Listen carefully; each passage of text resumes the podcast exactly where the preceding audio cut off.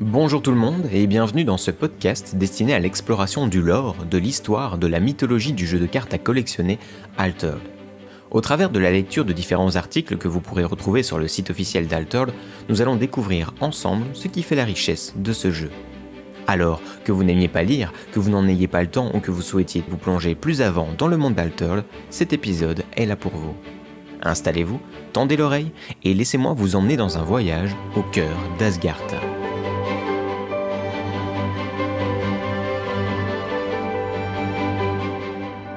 Dans cet épisode, nous allons nous intéresser plus particulièrement au lore, à l'histoire d'Altered, et notamment en ce qui concerne l'anatomie de l'imaginaire.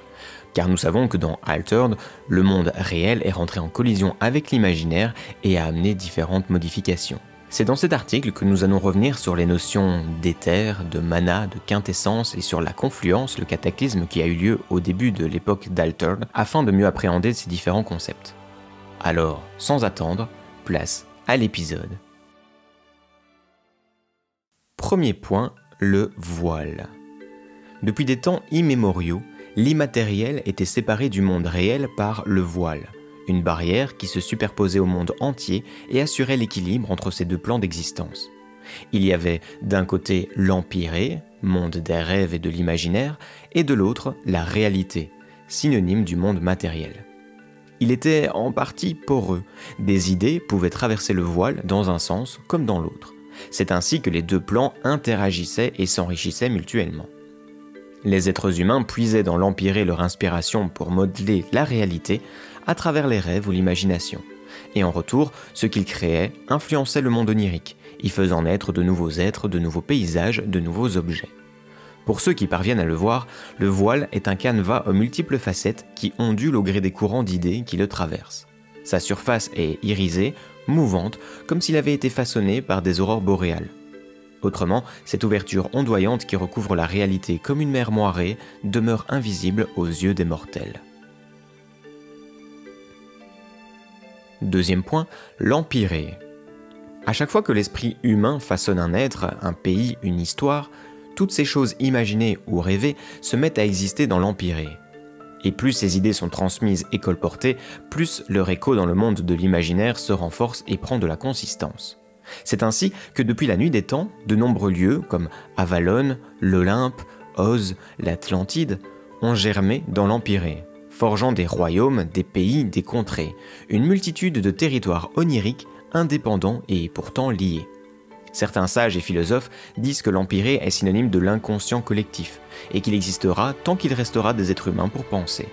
Que c'est un plan d'existence infini qui continue sans cesse de grandir et de se modifier au fur et à mesure que l'être humain fait appel à son imagination. Troisième point, l'éther.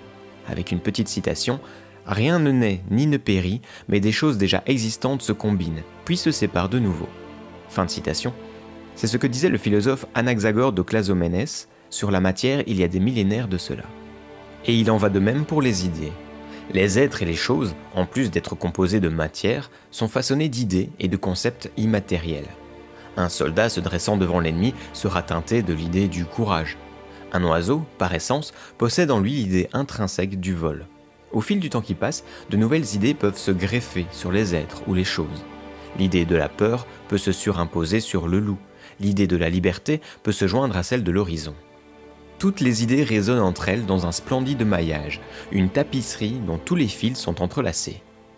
L'éther est le tissu de l'empiré, tout comme la matière et les ondes sont celui de la réalité.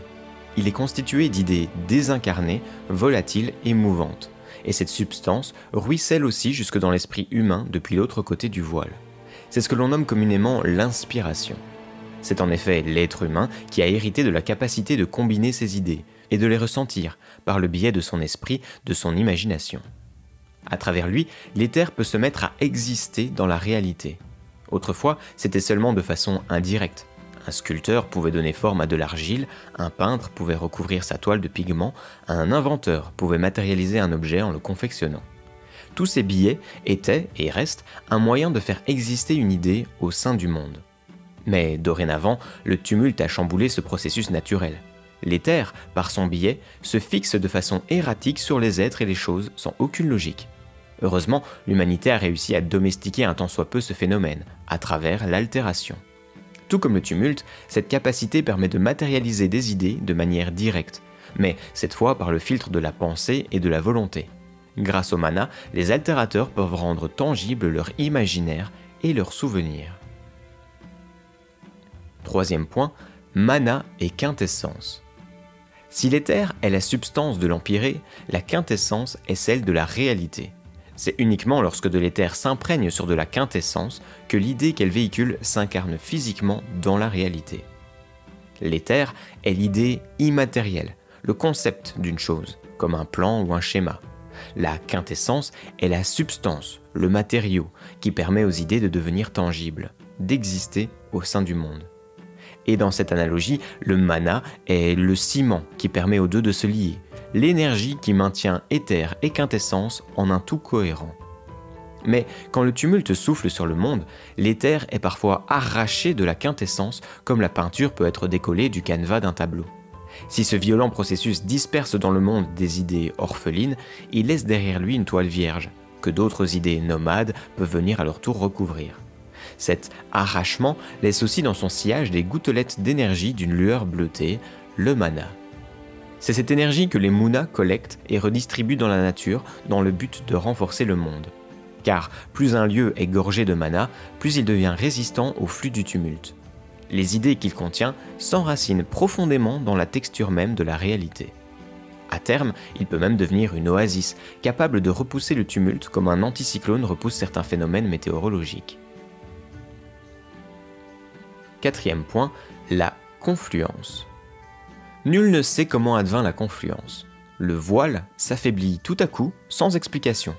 Une partie des contrées de l'Empiré traversa soudainement la barrière pour venir se surimposer à la réalité, comme une vague venant engloutir le monde.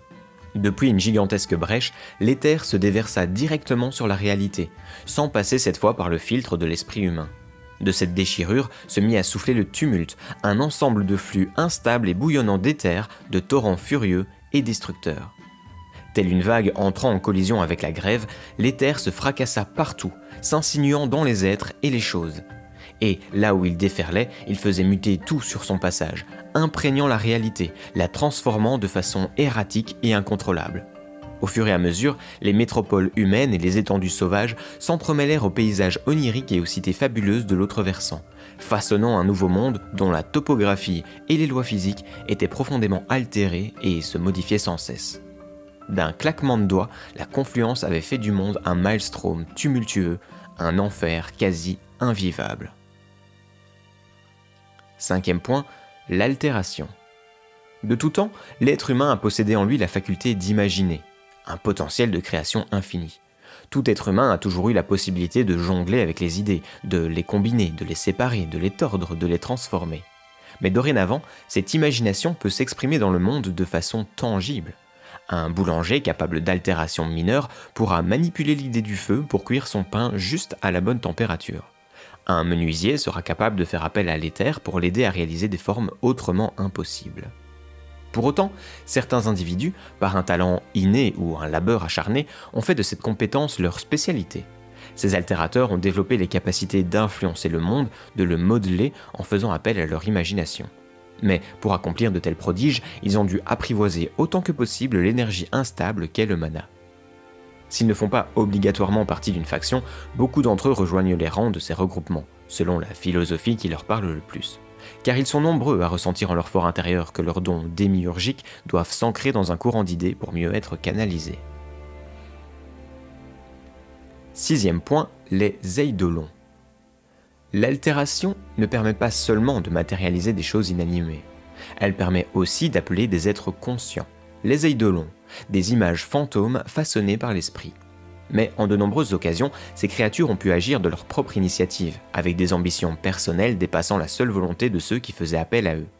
Car ces eidolons sont en réalité un reflet dans la réalité d'êtres à part entière, dont le lieu d'existence véritable se situe dans l'Empiré. Il existe des myriades d'entités au-delà du voile. Certaines ne sont que des souvenirs, perdurant fugacement dans le monde de l'imaginaire en attendant que l'oubli les emporte tandis que d'autres sont bien plus anciennes, existant depuis la nuit des temps. Leurs noms ont résonné dans le monde des humains depuis des millénaires. Horus, la Belle au bois dormant, Amaterasu, Peter Pan ou Fafnir, pour ne citer que. Et ces créatures de l'imaginaire se nomment elles-mêmes les Oneiroy, les habitants des songes. Si autrefois les Oneiroy se réunissaient en panthéons distincts et clairement identifiés, la globalisation de la civilisation humaine les a fait se rencontrer, s'affronter, échanger, nouer des alliances au sein de l'Empire. Les divinités et autres créatures imaginaires se sont unies selon le concept qui sous-tendait leur identité plutôt que selon leur appartenance régionale. Ainsi, Actéon s'est mis à côtoyer plus souvent Tsapot qu'Aphrodite, et Conal Cernach passait plus de temps avec Hercule qu'aux côtés de Lug. Cette redistribution progressive des cartes a profondément bouleversé la géopolitique de l'Empire. Mais la confluence a tout autant disloqué le monde de l'imaginaire qu'elle a ravagé la réalité. Les Oneiroy ont été isolés, séparés. Leurs royaumes se sont pour certains fracturés. D'autres ont été annihilés ou perdus. Leur pouvoir, jadis extraordinaire, s'est amoindri suite à la quasi-extinction de l'humanité. C'est pour cela qu'ils apportent leur assistance aux humains, car leurs sorts respectifs sont profondément liés il est dit que les Oneiroy peuvent venir rendre visite aux humains à travers leurs rêves, mais l'altération permet désormais de les faire exister temporairement au sein de la réalité. Il n'est pas rare de faire appel à eux pour leur poser de simples questions ou demander leur secours dans des cas désespérés. Au fil des années, les humains et les Oneiroy, bien que séparés par le voile, ont noué de profonds liens en vue d'avancer main dans la main. Septième et dernier point, un nouvel âge mythologique. De nombreux théoriciens de l'éther se demandent si le monde n'est pas entré dans un nouvel âge mythologique. Les anciennes légendes parlent de créatures chimériques, Pégase, centaures, yokai et autres harpies. Elles parlent aussi de landes féeriques, des lieux hors du temps. Il se pourrait très bien que le monde, d'après ces penseurs, soit soumis à des cycles réguliers de création et de recréation. Peut-être que dans un lointain passé, la réalité et l'imaginaire s'étaient déjà entrechoqués de cette manière, et que des Eidolons arpentaient le monde comme maintenant, si cette théorie s'avérait fondée, cela pourrait sous-entendre que la confluence est un phénomène naturel et périodique comme l'alternance des nuits et des jours. Et voilà, l'article est maintenant terminé. Je vous retrouverai une prochaine fois pour un prochain article. Une bonne fin de journée et à bientôt. Salut